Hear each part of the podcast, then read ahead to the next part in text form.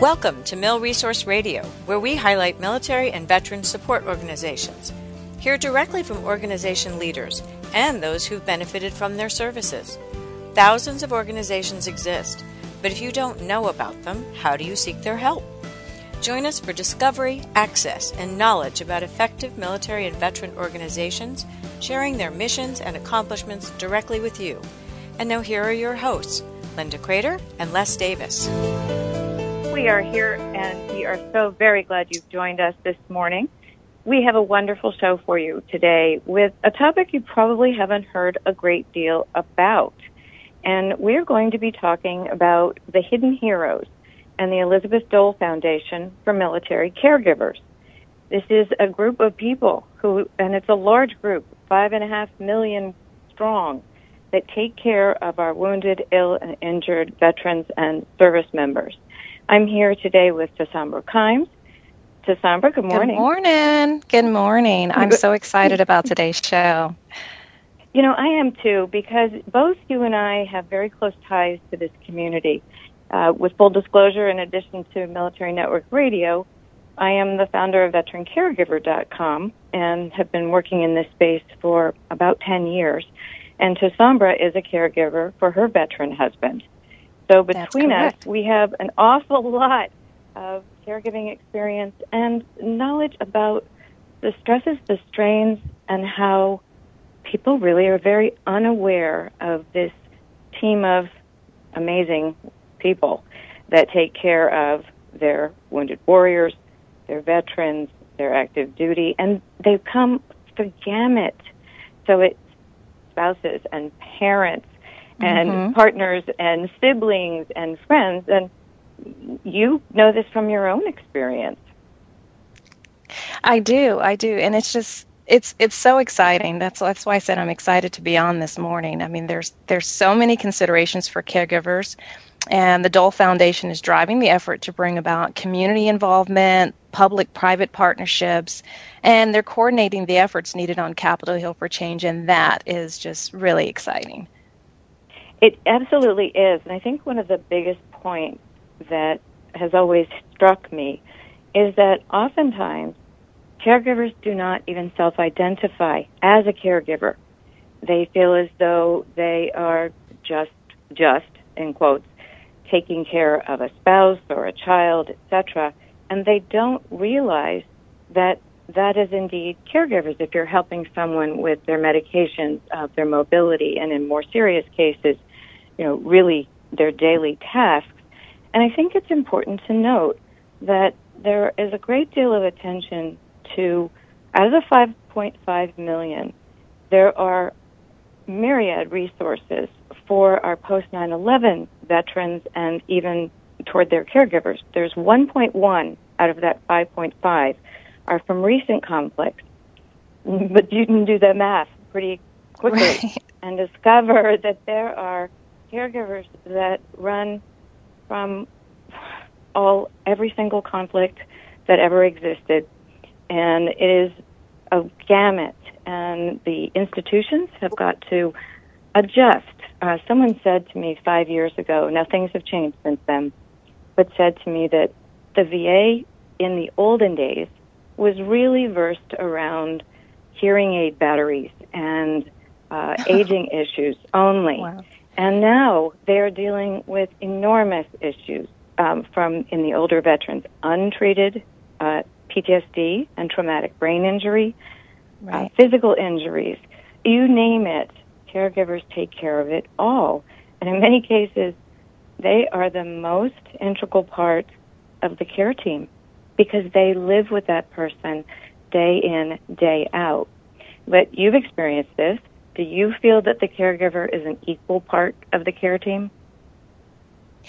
You know, I do, and it's so funny that you said that we don't self identify as caregivers because I didn't. I remember, um, you know, first time hearing that, and I thought, well, yeah, this is this is what I do. You know, I've I take care of my husband. You know, I've he's had countless surgeries and you know, um, different issues. You talk about managing the prescriptions, and you know, I kind of giggled when you mentioned hearing aid batteries, because there's so many things that that are involved. But you're so caught up as a caregiver, you're so caught up in just doing and managing and i mean you throw kids in the mix and there's even more like you're mm-hmm. just you, you are just on the go and you think it's a natural thing you know um, right. you don't think twice about what you're doing you know and when it comes to looking for help sometimes it's a matter of oh oh wow like so I'm not the only one that's going going through this. So there's there's actually help out there, and knowing where to find it, and you know it's it's it's tricky, but it's it's so good. It's so good that we're getting better and better at it. Well, and that's why we're talking to the Elizabeth Dole Foundation for Military Caregivers today, because yeah. one of the aspects that they are doing is uh, running a registry so that they can have uh, actual numbers of caregivers and know where they're located because that also helps to direct the services. So I am very, very excited about this as, as I know you are. So I think yes. we should invite our guests to join us. Uh, we're joined today by Executive Director Steve Schwab and the Director of Programs, Laurel Rodewald. And so welcome both of you to Military Network Radio. Thank you so much. We're thrilled to be with you today. Yes, hi to you both. Well, it, it really is one that's so near and dear to us that, that you know we found ourselves talking prior to the show about how we could probably turn this into a series of programs because right. topics are so wide and varied. And I think what we'd like to get across today, and I'd love if you could direct your comments to it, is that caregivers are absolutely vital to the care of our veterans. And the inclusion of the caregiver on the care team brings better health outcomes. So supporting the caregiver is not only the right thing to do, but it's also a healthy thing to do for the entire family and well-being. Yes. So can you both talk a little bit about what you do at the Dole Foundation and we'll take it from there. Steve, why don't you start? Linda, thanks. I, I would like to comment just on, on something you just said um, because it mm-hmm. resonates. Mm-hmm really it's fundamental to the uh, efforts that we've undertaken at the foundation, and that is the importance, um, um, the fundamental importance of supporting the caregiver.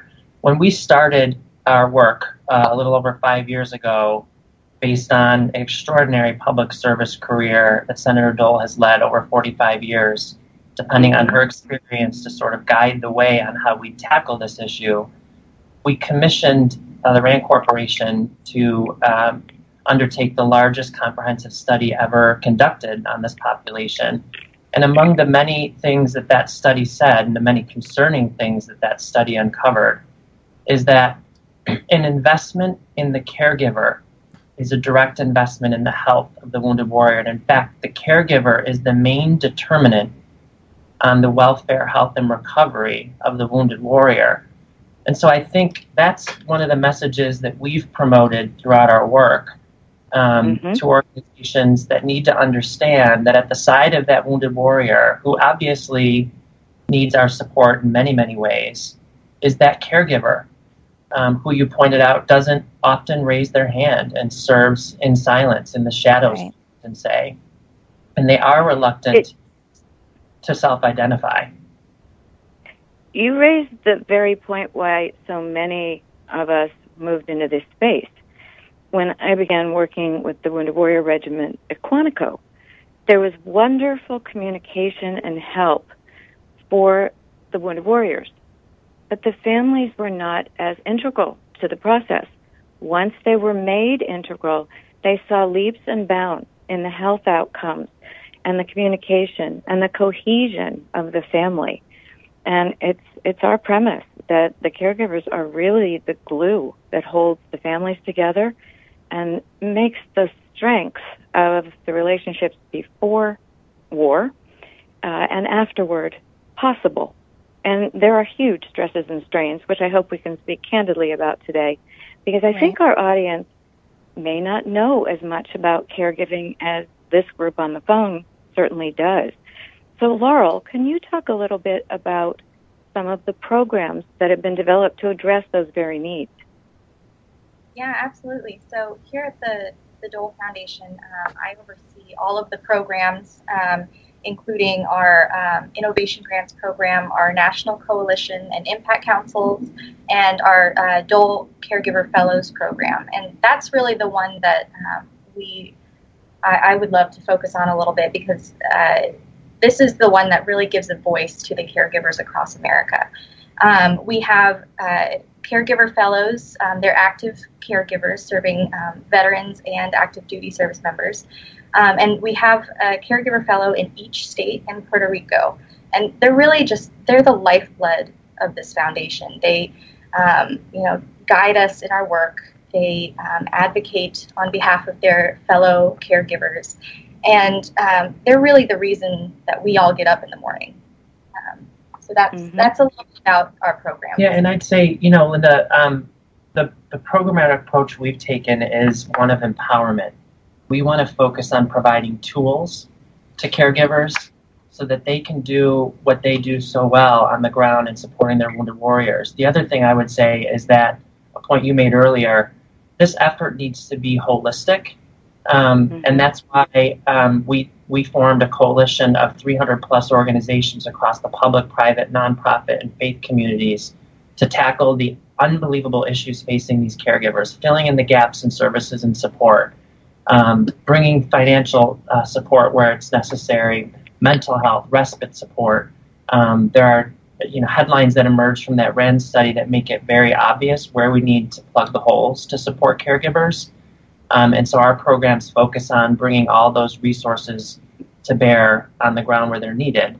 Um, and we'll potentially talk a little bit more about the campaign that we've launched and how we intend to do that across the country. We're talking about the Elizabeth Dole Foundation for Military Caregivers, and we'll be right back after these messages. We're Mil Resource Radio, and we'll be back after these short messages.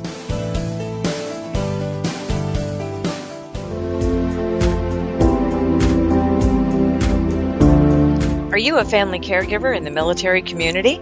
Join us on veterancaregiver.com. In the military and veteran community, there are 5.5 million caregivers of our nation's injured, ill, and wounded. Whether your family member served in World War II or in the most recent Iraq and Afghanistan conflicts, there are unique needs of military and veteran caregivers. Navigating any medical system takes skill and help in obtaining good care Veteran Caregiver has access to a rich network of advocates and organizations to assist you.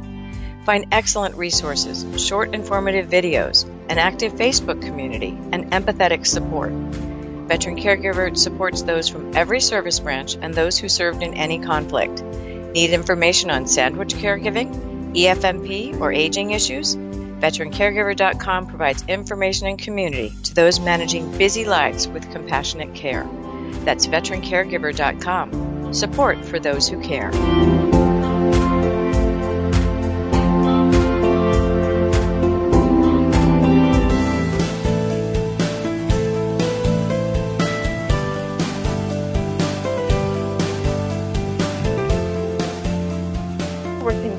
Our discussion with Steve Schwab and Laurel Rodewald of the Elizabeth Dole Foundation for Military Caregivers right before the break, because we always run out of time, it seems. Uh, Tasambra, you had a question further about the details with the fellows, the Dole fellows yes. and their role. Yes, I did. So I was I was curious, and and I don't know if Laurel, maybe you can speak on that. Um, you know, so what does being a fellow mean, you know, to the caregiver? You know, I know you guys mentioned um, a lot of the resources and things, but you know, just what do they do exactly? Yeah, sure. So our fellows um, are the voice for the foundation. They have a lot of media interviews. Um, they represent their communities. Um, they meet with their congressional representatives. We actually had them um, out last week, uh, last Monday, and they had over 150 meetings on the Hill um, to advocate for uh, caregivers all around the country. So they are out there on the ground doing the work that we can't do because we are, you know, here in DC all the time. Um, so they're really the, the community voice. Um, and they, I would say, you know, they play a huge part in reaching out to other caregivers and really, um, you know, getting them excited about their role and, and uh, making them realize to that identification piece, making them realize the value of what they do, which is just paramount for us. You know, I think we find, just to build on what Laurel said, uh, these fellows are some of the most powerful individuals I've ever met. And so, mm-hmm. what we strive to do through the program is give them the tools to be successful in their role at home, but also to help their fellow caregivers in their region, in their states, to um, pass on that empowerment, to provide that strength and that ear and that shoulder to lean on. It's a very entrepreneurial program in that we provide training and tools and resources, and it's extraordinary what we find um, from one state to another. One one fellow will uh, start a community resource group. Another fellow will uh, launch a lobbying campaign. Uh, a different fellow will get involved with the small businesses in their community. So, um, you know, we have a number of things that we encourage them to focus on, and each fellow puts their own personal stamp on it, brings their own personal passion to the program, and that's what really makes it unique. But what we find universally among all of them is that um, by virtue of their association in the program, they become um, even more powerful and effective advocates and ambassadors for the cause. And the, the, the comments and the feedback that we get from caregivers, which are so heartening to me, is that they find strength through their association in the program and the, uh, their peer relationships, right. the ability to help other caregivers. Uh, you just said an awful lot. And what it boils down to, if I might, is affirmation and recognition and peer support of what they do each and every day, where they may have felt isolated and alone. You give them a voice, and they give voice to others. And so it's a wonderful method of spreading and being a force multiplier in terms of reaching out to caregivers. Is that an adequate statement? Absolutely, Linda. You said it. You said it perfectly. Well, you know, I think thing. all of us who work in this space know that there are so many stressors, and we'll get into those a little bit later. I would love it if you could talk about the launch of the Hidden Heroes campaign last week and the coalition of uh, supportive organizations and, and give a little understanding as to how big a deal last week really was in the life of caregivers across our nation. Thanks, Linda. Um, I'm glad you said it was a big deal because we feel like it was a big deal. um, you know, it was a big by, deal. hard work and energy, I feel like, brought us to the point uh, that we reached last week, and that is having spent several years um, uh, with our nose to the grindstone, um, starting some programs, getting the research done, building a coalition, brought us to the moment where we were ready to launch a national movement.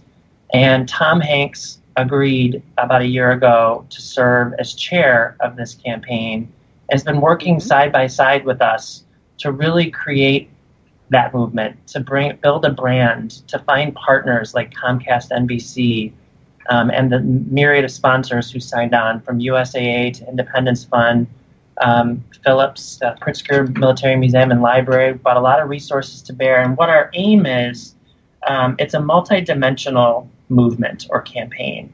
First and foremost, we're focused on um, building awareness so that caregivers self identify. We know that there are five and a half million military and veteran caregivers across the country. And you said earlier, there was no registry that existed to account for where those caregivers are. So we want right. every caregiver across the country who's listening right now and those who will listen after to raise their hands and go to hiddenheroes.org and sign on to our registry. Make yourselves known. Plot yourself on our interactive map so we know where you need resources that's one big part of our focus in the campaign. The other is to find resources. We've um, surveyed um, hundreds of organizations, and on hiddenheroes.org, we have listed effective, vetted, well researched resources. It's not thousands of resources, it's a couple hundred because we want to make sure that these are these are uh, resources that actually fundamentally support directly support the caregiver. And so we're, we're growing that resource list um, even since we launched last week, and that's a big um, effort. The other part of um, the campaign is, I should say, two other parts of the campaign is creating a community online where these caregivers can go. you know, Linda, from your work, um, that a lot of communities exist out there, and uh, mm-hmm. the, the, best thing you can do um, is to link a caregiver with their peers, bring them out of their uh, feelings of isolation, and let them know that there are other caregivers out there who are just like them. And so, hiddenheroes.org brings people into the life and the stories of a military caregiver, it connects them with a community, gives them the resources uh, that they can choose to uh, avail themselves of when they're ready for it. We don't hit them in the face too hard when they come to that site. We want a, a gentle touch um, that helps move them through the caregiving continuum and helps them find the resources that they need. The other really big part that we're very excited about um, of our campaign is a new program called the Hidden Heroes Cities program. Uh, we announced last week that 54 cities across America have signed on to become Hidden Heroes cities. San Diego is our pilot city, and we're calling on mayors all across the country to raise their hands and work with us to create a community that recognizes, supports, and appreciates caregivers. And Mayor Faulconer in San Diego is working with us on a blueprint that'll be shared across all of those other cities to bring together a leadership group, organizations that currently do and currently don't support caregivers to learn how they can and really create a sense in the community that caregivers exist, that they welcome them to self identify, and that they push them towards that registry um, at hiddenheroes.org. And so we'll bring resources to bear in those efforts um, and help these cities become better positioned to support caregivers. We'll do it city by city. Um, we'll do it one step at a time, and slowly but surely, hopefully, we'll reach every corner of this country. Steve, that's great. I think I'm that's... so happy that you mentioned, um, you know, signing up with the registry. I do have to say that I signed up this morning, so yeah. I'm signed up and in there. Um, and mm-hmm. you're talking about the Hidden Heroes Cities program, and I wonder, you know, is that must be one really good way to raise awareness about the role of military caregivers. Are there other things or other ways that you're doing this, uh, raising the awareness? We are. Thank you for asking. So we have a, a multi-dimensional partnership with Comcast NBC. Um, we're working with their 252 affiliates across the country to spotlight stories on the ground across America to feature uh, fellows and caregivers like yourself who, through by virtue of telling their stories, will move their community to action.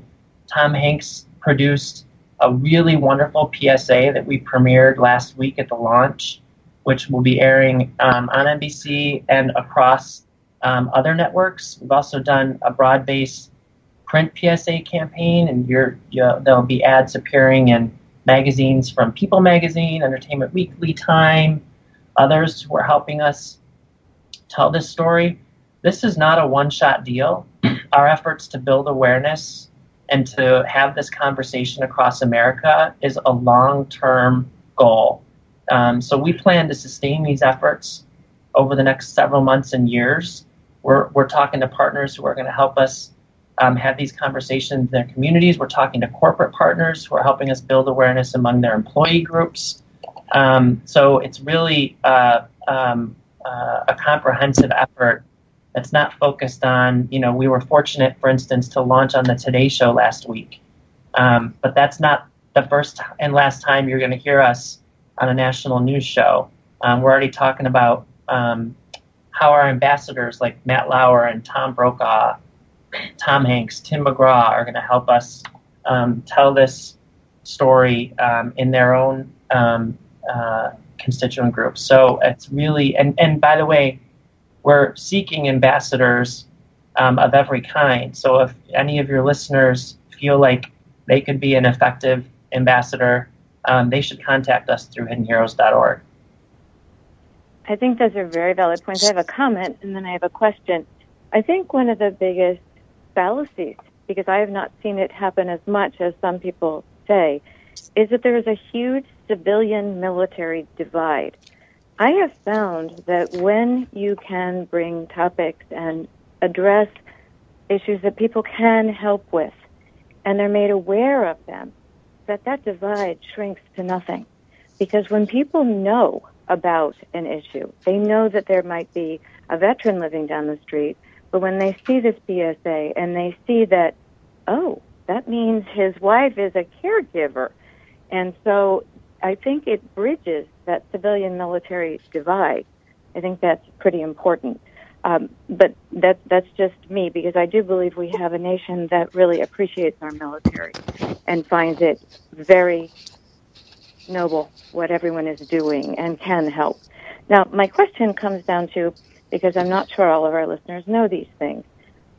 Some some of the prevalent conditions are I'm going to name these, and then after the break, we will come back and talk about them. But put these in your mind for now. Some of the prevalent conditions faced by caregivers every day are fatigue, isolation, PTSD, TBI, mobility, limb loss, and their future. So that's just a tiny list that we'll start with. And we'll come back after a break. We're talking about the Elizabeth Dole Foundation for Military Caregivers, and we'll be right back after these messages. We're Mil Resource Radio, and we'll be back after these short messages.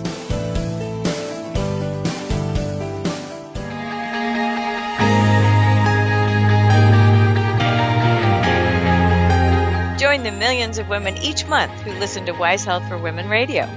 Women are pressed daily to give more, learn more, and be more, often at the expense of mind, body, or spirit. Join us for revitalizing conversations on fresh ways to view your limited time, encouraging new, healthier perspectives. You provide a special spark to those around you, and you manage many roles entrepreneur, mom, wife, coach, friend, daughter, and more. Here's a great way to inspire and nurture you. On Wise Health for Women Radio, host Linda Crater and her amazing guests share how to move toward your wishes and dreams and find what is possible in your busy life. If not today, then when? Take steps to flourish over 40. Join us on Wise Health for Women Radio, Tuesdays at 11 a.m. Eastern Time, on iTunes, and more at wisehealthforwomenradio.com, helping women thrive.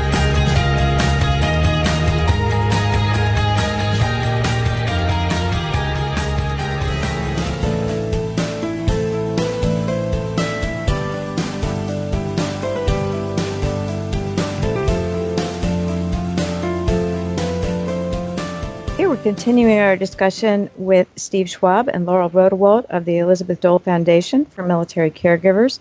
And right before the break, I listed this list of conditions that caregivers deal with every day. But I think it's important for those who are listening who are family members who may not really understand what some of these things are, especially the invisible injuries mm-hmm. of PTSD and TBI that the two of you, uh, and either of you talk or talk both of you, uh, about so some of the things that face caregivers and why it's challenging and what we can do to help. Yeah, absolutely. Thank you, Linda. Um, to answer that, I, I, would like to talk a little bit about one of our fellows, um, Jenny Beller from Indiana. Uh, she is a pre 9 11 caregiver to her husband, Chuck. Um, he was in the Air Force during Vietnam.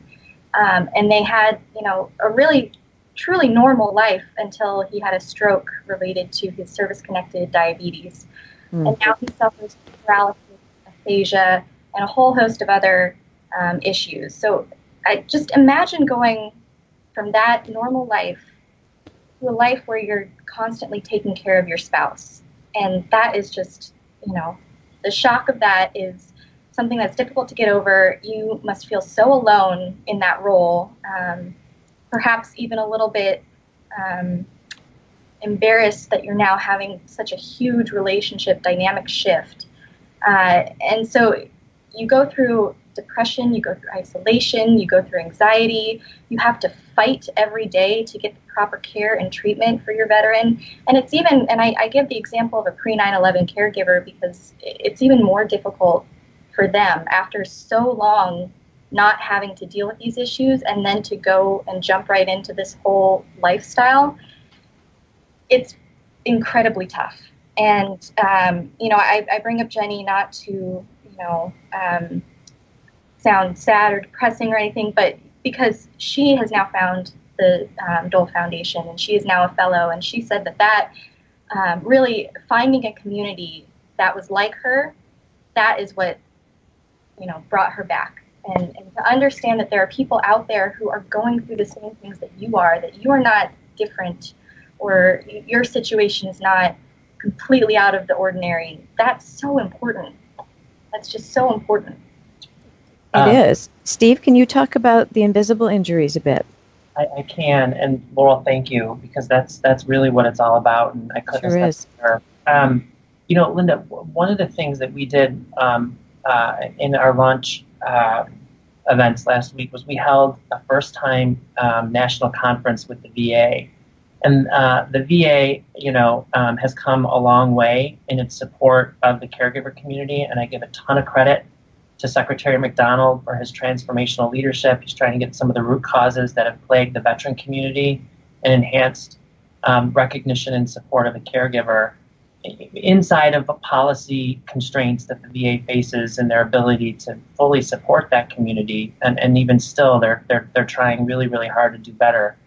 Um, so we partnered with the VA in bringing together hundreds of leaders like yourself and practitioners in the field to openly discuss um, the kinds of issues, Linda, that you mentioned, the invisible wounds that are facing um, uh, PTS and TBI, uh, which are overwhelmingly um, facing the caregivers of post 9 11 veterans. Those are the wounds that most people across the country can't see. Uh, okay. These aren't folks in wheelchairs. Um, these aren't folks who outwardly show the signs of injury, but inside, they're struggling big time. Um, and because we don't know en- enough about these invisible wounds, um, the system in both inside the VA and outside doesn't know enough about how to care for them. And so there are a lot of gaps, uh, and we're learning a lot as we go. Uh, and so the conversation that we had last week um, is a starting point. Um, it's the VA putting a stake in the ground and saying that um, it's important to discuss uh, the implications of those invisible wounds on those that are caring for them. It's important for us to listen to caregivers talk about the struggles that they're facing day in and day out, dealing with and learning to deal with how to care for invisible wounds, understanding the signs, knowing how to be there for their veteran, um, and then having leaders within the VA and leaders across the field, supportive leaders across our coalition who are there to be able to respond. Um, and so, what, where we aim to take uh, those conversations as a result of that really terrific conference that we co hosted with the VA and the Mayo Clinic, actually, is the development of a knowledge uh, research roadmap so that we can begin to plot out those areas like the invisible wounds that we don't know enough about and really put a stake in the ground and say we need more research, we need more knowledge in those areas to be effective supports for caregivers. If I might just talk a little bit about, um, just to even put a, a, a more pointed um, face on this, for caregivers um, who are dealing with invisible wounds. If you think about the triggers that veterans have that might trigger their PTSD um, or uh, whatever they, they're suffering from, those become secondary triggers for caregivers. If you think about it, if, if you know that your veteran is going to be triggered by a crowd, aren't you then going to be nervous and anxious around crowds? And so, oh, most definitely. Yeah, and so you know, it's it's really um, the caregiver really takes on the burden of, of the symptoms for the veteran, and that's why it's just so important that we really understand these invisible wounds um, because you know it's not just the veteran who's suffering from them. Interestingly enough, though, Laurel, I, I think it has to be said, to be fair, we have been at war for a very long time. And PTSD in various forms has existed back as long as we've ever had wars. I, I do agree there is always room for more research and understanding, but we do know enough that it's changes in um, neuroendocrine function, that there are behavioral health issues, that there are now complementary and alternative therapies that can help. On the TBI, the traumatic brain injury side, we have actually the NFL to help, help us with greater awareness of brain injuries. And it's a long term caregiving uh, walk, it's a long term journey. And brain, but the brain is not like a muscle. It, it takes a long time and, and very innovative and creative therapies to do things. So I, I think that the foundation's research and all of that is very, very good. But I, I, believe that with the centers of excellence at the VA, and we've talked to a number of them on this program, they t- need to also stretch and to address these needs after 15 years of war and conditions that have existed before now. Would you agree with that? Yeah, Linda, I, could, I couldn't agree more. And, and I think, to be honest with you, I think that the VA on DoD and others agree as well. Um, I think there are really good people and really good leaders inside those centers of excellence who are doing everything that they can with the resources that they have um, uh, to uh, learn and deliver services and support. You know, what many of these uh, practitioners lack is longitudinal data. Mm-hmm. True. That these programs haven't been around for a long time. And so um, that's why I mentioned earlier that in a lot of cases with these invisible wounds, we're still learning as we go. But to your point, what we have to do is we have to make a universal commitment that we're not going to stop, that we're right. going to stick with this, that resources are going to increase year over year, that invisible wounds are going to become just as important and just as recognized by the medical community and the civilian community as visible wounds, and that the stigma that exists, the universal paralyzing stigma that exists in general about mental health needs to be battled. We need to um, we need to push that aside. We need to make people feel like um, they can be comfortable and open about um, the, the visible wounds that their veteran faces and the mental and emotional illnesses that they might be facing as a result. Agreed entirely. And, and Laurel, to you, your earlier point about secondary PTS, it is very real, it is very prevalent, and perhaps you could speak a bit to the fact that this doesn't just affect caregivers, it also affects children. And in the case of someone being a sandwich caregiver, caring for, say, a special needs child or aging parents, as well as their wounded warrior, when you're taking on secondary PTS symptoms, so anxiety, fatigue, um, nervous energy, uh, lack of sleep, and, and all sorts of things, that complicates things. And maybe you have a story to share on that. Yeah, um, well, you're absolutely right. Uh, and this is one of the things that um, we're actually on the foundation are these military children who, um, you know, are affected by their moms and dads coming back from war with physical and um, invisible injuries, um, we're forming uh, an impact council actually around military children um, so that we can work with our partners like Military Child Education Coalition um, and the National Military Family Association um, to uh, focus on the issues that military children face um, by being part of these families. And you know, I, there's so many, so many of our fellows have kids. And, um, you know, we actually had an email yesterday um, from a fellow who was talking about her, her kid who's just been this incredible support to their entire family. He has taken on, um, you know, helping care for his younger siblings.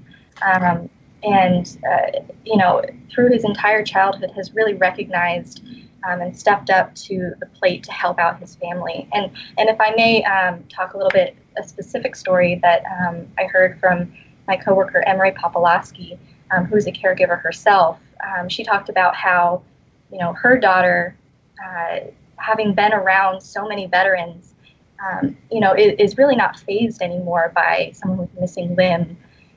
or you know difficulties in any other way, and so when a child came to her school who was born without an arm, she accepted him right away, where the other kids were a little afraid of them. So, you know, there's there's challenges for military kids, but there's also just an incredible um, amount of uh, depth and support, um, and just they're wonderful. They really are just wonderful. yes, we agree with you wholeheartedly. Yes. And um, while you're talking about children, we, we've actually done a program about the risk with teens because they're straddling that bridge of helping as well as trying to grow up themselves.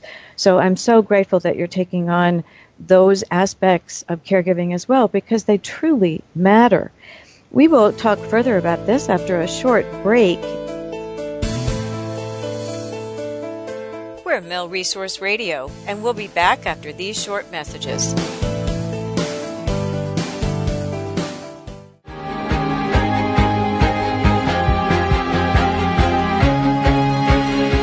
You a dynamic woman? Sandra Beck and Linda Crater host Dynamic Women Talk Radio, bringing lively weekly shows in a roundtable format with influential guests from around the globe. This amazing tribe of diverse and accomplished women share their candid views on topics such as reputation, handling rejection, loyalty, what is sexy, overthinking, blended families, and much more. Discussions are joyful, with freedom to address topics from various perspectives with candor, respect, and no judgment. These are the conversations you wish you could have with all your family and friends. Dynamic women have lived their lives boldly with unexpected and sometimes undesired turns in the road of life. Yet detours and bumps bring opportunity, personal growth, more authenticity, and a fresh outlook. Join our welcoming tribe of dynamic women each Tuesday at 12 p.m. Eastern Time, also on iTunes, and more information at dynamicwomentalkradio.com. Celebrating vibrant, charismatic women everywhere.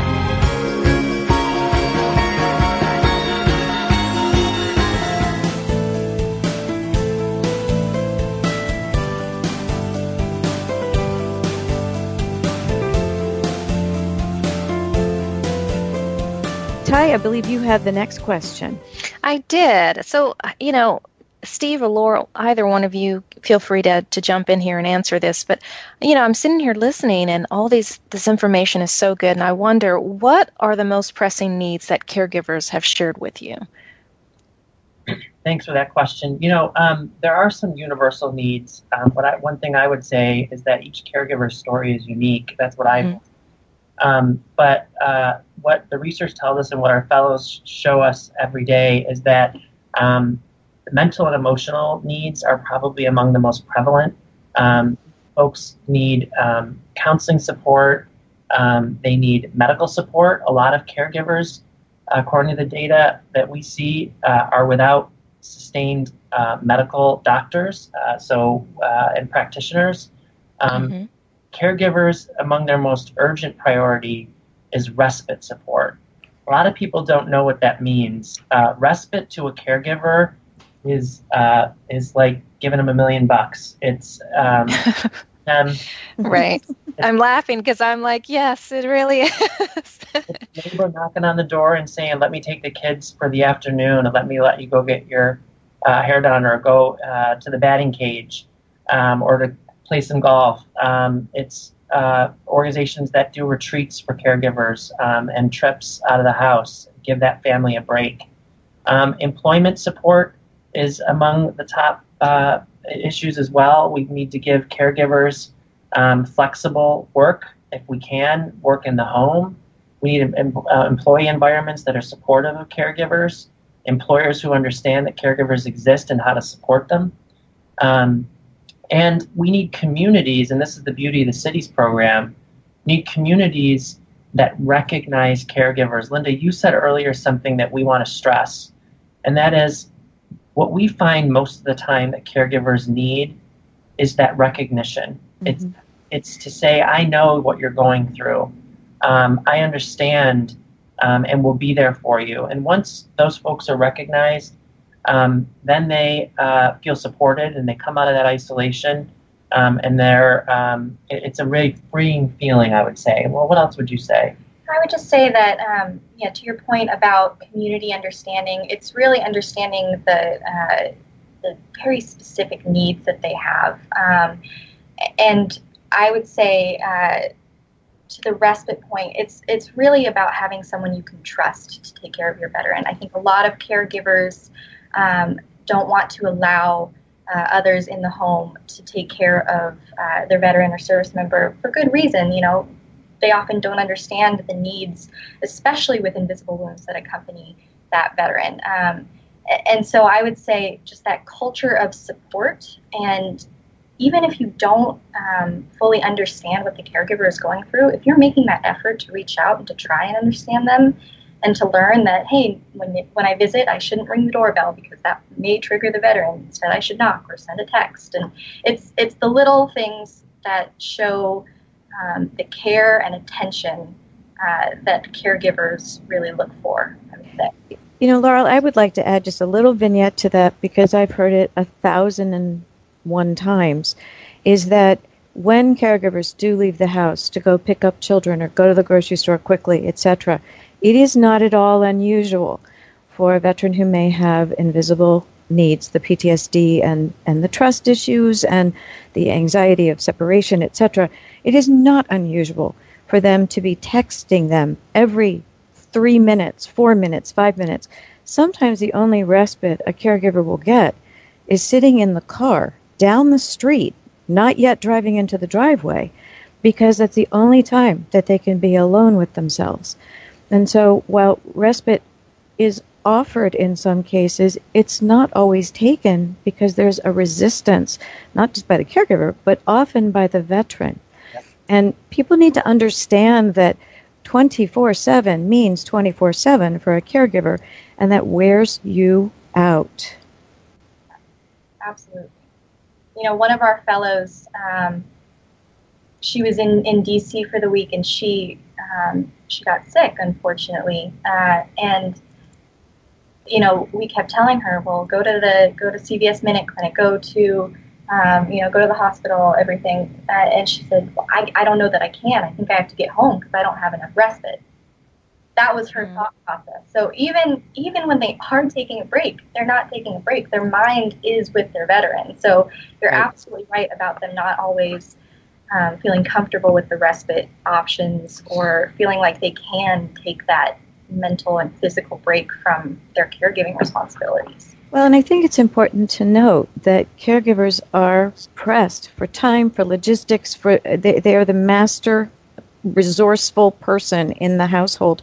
And sometimes that respite has to come from within, which is where things like art therapy, writing journals, um, you have to learn self care. Steve, can you speak to the importance of self care and how to actually reinforce it for caregivers? Yeah, Linda, good point. Um, I can speak to the importance of it, and I think we, we try to till we're blue in the face, and we have a hard time getting our caregivers to listen. Um, you, may, you may have heard that last week at, that, at the conference. We had a, a noted self care leader, uh, Dr. Amit Sood from the Mayo. He was amazing. Talk about yeah, and right. if you have a chance, listeners, go to go to his website, the Mind Body Institute at Mayo. He talked all about self care and mm-hmm. self health care, um, breathing, um, meditating, getting up in the morning and thinking about what you're thankful for versus what's uh, stressing you out or what's on your mind. There's simple things that we can do, caregivers can do day to day that decreases that burden. But we really, what we have to do, Linda, is we have to challenge caregivers to do it. We have to help them take on new habits, healthy habits, um, that, that are not always comfortable and easy to do in the course of a nonstop day. Um, well, yeah, and, and I would say this is where the importance of caregivers supporting other caregivers comes in. For right. our fellows who are further along the journey than some other caregivers, they are constantly reinforcing the fact yeah. that they need to take a break, um, they need to take some time, and that other people should too. So if it's if it's a constant um, you know message, not just from us, from the foundation staff, but from caregivers themselves, that's so important because you you cannot do it all the time 24/7. You need to take a break. That is just paramount. I'm sure what it's I so love, much more meaningful, you know, coming from the peer and having that peer support. I'm sure it's just that is is such a a strengthening thing to have. And an aside comment for those of you who are rolling your eyes at you know going to a website and finding out self care, you should know that Dr. Sood gave you tips that can be used in five and a half minutes a day two and a half minutes, 30 seconds, and another two minutes. And it's pretty amazing. But it made a difference in that room. And that little habit, the, the ones that he gave at the meeting, will change your world for the better. And we have to take the baby steps before we take the bigger ones. So I guess what I would like to ask the group before we leave where are you going next? you know, what are the advocacy groups that you're working with going to do, and what are some of the efforts needed on Capitol Hill? Linda, that's a great point. Um, and that's probably one of the biggest parts of our, our mission that we left out is um, we, we have a responsibility uh, to, to lead um, uh, on the advocacy front, and we will and, and, we are. Our fellows, as Laurel noted, went on 150 meetings across the Hill. What we're finding is that a lot of these policymakers aren't even aware of this issue. It's not just hidden right. across America, it's hidden on Capitol Hill. And so the more that we can raise awareness, get these policymakers to join the Hidden Heroes Caucus, which exists on the Hill. We want it to be the biggest caucus on Capitol Hill. Um, that that uh, will make a big difference. Our priorities legislatively are uh, passing the Military and Veteran Caregiver Services Improvement Act. Mm-hmm. That's an act that um, offers support to all eras of war um, and allows the VA to extend in a phased way benefits to caregivers of all eras. Um, it increases respite support. It loosens the eligibility for the caregiver program, which, as many folks know, is limited to a small um, uh, section of the post 9 11 caregivers. Um, we also would like to see increased uh, support for respite in communities and states across the country. There's a program called the Le- uh, Lifespan Respite Care Act, um, and we have partners who are pushing an expansion of that act to give grants to states to create programs on the ground that help um, caregivers receive the respite that we talked about that's so important. And so advocacy um, is a huge priority for us. And we have a leader, of course, in Senator Elizabeth Dole, who has a little bit of experience on that front. So we spend a lot of time on the Hill. She's creating um, uh, great relationships with leaders there and making a difference, partnering with organizations like AARP to um, advance uh, a national caregiver strategy through the RAISE Act mm-hmm. is another big priority. So we want to be collaborative as we move across the Hill. But to get to your other question on on where we're going, Linda, you know, this caregiver issue, um, it's an issue that faces women across America. It's an issue that faces men. Um, we had a, uh, a, caregiver last week, Jason Corning, who's one of our fellows, talk about how important it is for male caregivers to raise their hand. Caregiving is not just a female role. There are a lot of men out there who are caring for female veterans and female service members. And um, Jason uh, shared his powerful story of caring for his Coast Guard wife who's suffering from the invisible wounds of war, um, and the and the challenges that, that he's encountered and his children have encountered. And he said, in speaking to his male counterparts and peers, uh, there shouldn't be a stigma to identifying yourself as a caregiver, being a man. Um, men um, should stand up, um, go to hiddenheroes.org, and identify and encourage their other peers to do the same. Um, this is a mission that we want um, uh, and a, an effort that we want every community to know about and every caregiver to respond to. I think one of the biggest points is this registry, and you make a very good point, especially for those who are maybe not associated with the VA yet. There are a great number of our Vietnam veterans who very belatedly come to the VA.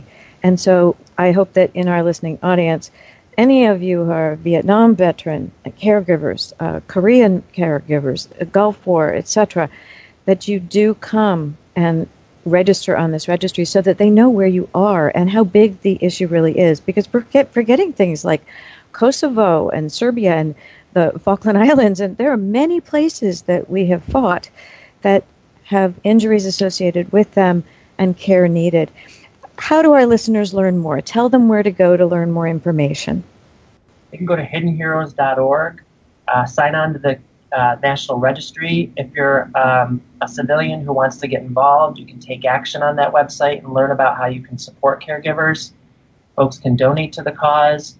Um, but most importantly, um, we want caregivers to go to that site um, identify, um, find the resources that they need, and get connected to their peers and the community of support. I think they'll find it's it's easy to do, um, it's the right thing to do, and it's empowering to do it. You know, Stephen Laurel, thank you so much for being with us today, and to Sambra, obviously you as well. Thank, thank you. you for sharing the fact that our military caregivers, veteran caregivers, require the empathy, recognition, affirmation that what they do is vital to the care of our military and veteran families each day. We appreciate you being on today and hope you'll come back again sometime. Thank you for listening, and we'll talk with you next week. Thank you for listening to Mil Resource Radio. For more information, go to milresourceradio.com.